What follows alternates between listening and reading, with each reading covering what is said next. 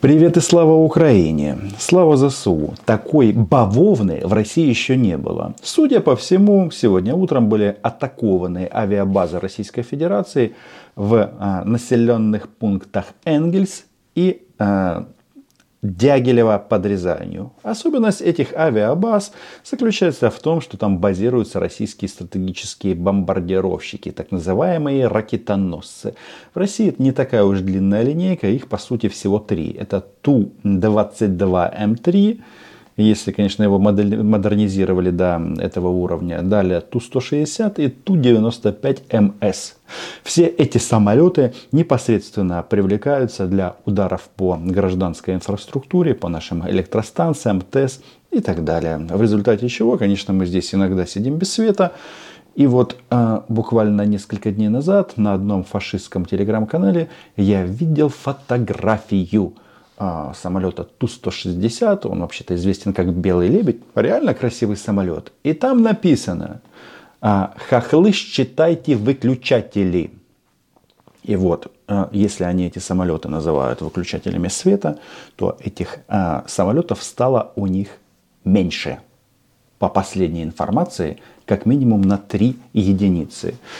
Потому что... М- Не так. Если учесть, что этих самолетов а, никогда не было много, они реально штучный товар.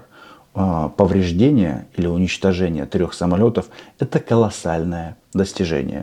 Если вы считаете, что это работа украинских партизанов, ну или а, просто не м, осторожное курение в неположенных местах, подписывайтесь на мой YouTube-канал. Здесь мы называем вещи своими именами. Значит, тот, кто выбирал место для атаки, человек а, определенно с сознанием дела. Потому что в, в Энгельсе на этой авиабазе базируются два м, полка тяжелой бомбардировочной авиации. Один из них это Ту сто шестьдесят. У них на вооружении. И этих самолетов, как я и сказал, немного. Всего лишь шестнадцать штук в лучшем случае. А второй а, полк, Ту девяносто пять М С, у него восемнадцать самолетов. Значит, один полк а, это сто двадцать первый, второй, соответственно, сто восемьдесят четвертый. А, возможно, нескольким Ту девяносто пять М С повезло. Они не сгорели на аэродроме. А повезло им, потому что они находятся сейчас с визитом в Китай. Видели бы вы эти фото, когда китайские друзья в рамках борьбы не то с коронавирусом, не то с распространением российской заразы в таких скафандрах встречают российских пилотов. Ну, как говорится, рано или поздно вы прилетите в Энгельс, а дальше кто его знает. Значит, на болотах по этому поводу реально такой вой, что просто мама не горюй, потому что две авиабазы стратегической авиации, вообще-то на первый взгляд, это должны быть самолеты, которые, это должны быть базы, которые очень и очень защищены. ПВО, ПРО, собаки, кто там еще. Но, как опять же пишут российские патриоты, а чего вы удивляетесь? Не мешало бы а, вокруг некоторых российских военных аэродромов а, хотя бы м, установить забор. Те, кто думает о заборах вокруг российских авиабаз, скажу, что м, беспилотникам это никоим образом не помеха. Но это так. С другой стороны, мы совсем недавно радовались тому, как неизвестные широкой массе герои заложили взрывчатку под два или три К пятьдесят два в Пскове, и они взорвались. Значит, первый инцидент, происшествие прошло в Энгельсе. Привет летчикам дальней авиации. А еще одно в, на авиабазе Дягилево под Рязанью. Здесь вообще просто шикардос. Официальные российские СМИ сообщили о том, что, сообщили о том, что взорвался бензовоз, в результате которого три человека погибло, а пять получило ранения.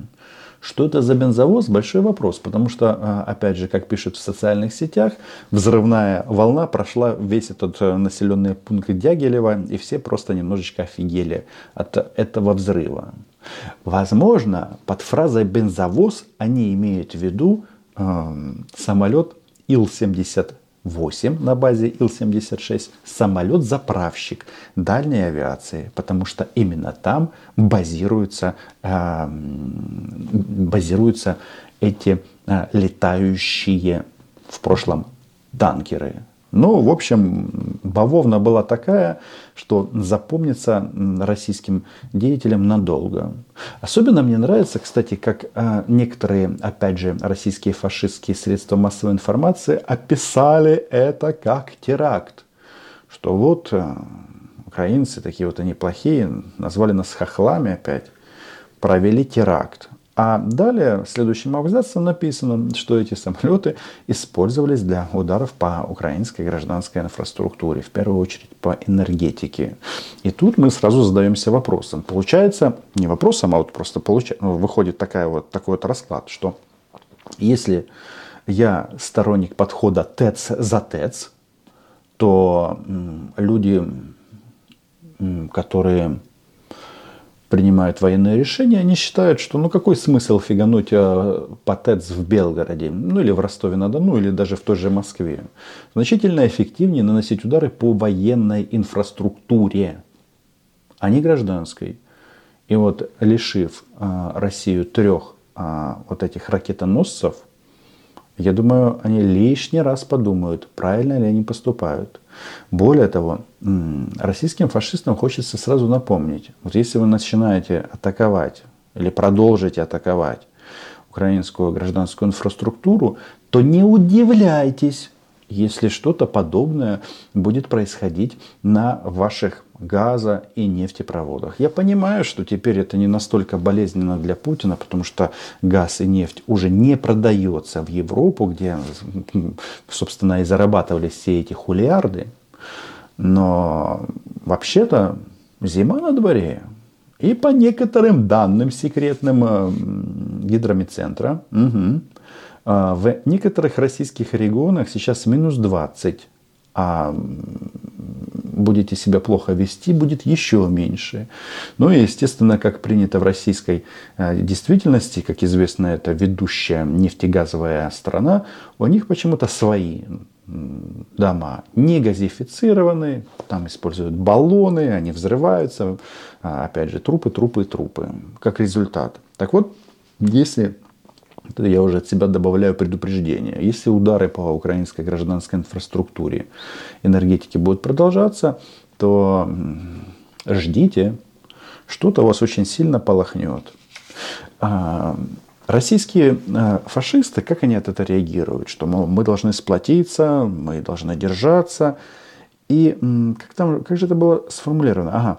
Значит, мол, россияне настолько разнежены, что слишком они привыкли к спокойной, а, сытой жизни. И пора вспомнить, что было в конце девяностых, начало нулевых. Идет, естественно, параллель с терактами, с терактами, которые происходили на территории России во время Первой и Второй чеченских войн. Кто взрывал эти дома? В первую очередь дома. Большой вопрос, потому что именно на этой волне подрыва домов с мирными жителями к власти пришел Владимир Путин. Но все тогда списывали на чеченцев. Не знаю, как оно было. Но тут важно другое. Во-первых, вот эти вот гнедовки, поцы и коцы, они сейчас даже боятся проговорить это, что это было следствием чеченских войн. Потому что сейчас победитель этой войны Рамзан Ахматович Кадыров, он любого коца, рядовку может натянуть на, на что-то такое вот очень большое и классное. Но им рассказывают, что вот угрозы, террористическая угроза. Повторю еще раз, что если это была Украина, а не курение, я бы хотел, чтобы это были действия украинского государства и украинской беспощадной военной машины, то как это, действия рождает противодействие. И не надо думать, что фашистская Россия – это неуязвимое государство. Вам уже неоднократно об этом говорили. Вот они сегодня хвастаются, что восстановили чуть-чуть Крымский мост. Автомобильное движение пошло. Но у нас тоже восстанавливается. На войне всегда так. Просто будете повторять удары по нашей инфраструктуре.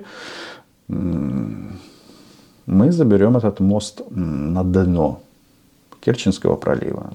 Там, кстати, насчет вот этой базы под Рязанью, Дягилева, она же чем интересна? Что там базируется, знаете кто? сорок третий центр боевого применения и переобучения на самолеты дальней авиации. То есть Ту двадцать два М три, Ту девяносто пять М С.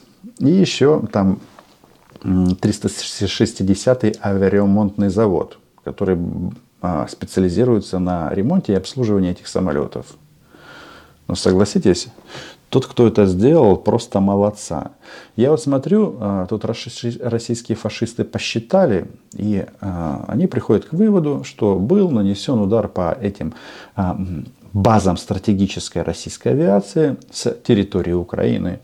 И даже посчитали, что, значит, в одном случае до Рязани пятьсот шестьдесят шесть километров с Харьковской области, а до Саратовской области, и то есть до этого Энгельса, семьсот километров. И тут вот они приходят к выводу, что Москва теперь в зоне украинского поражения.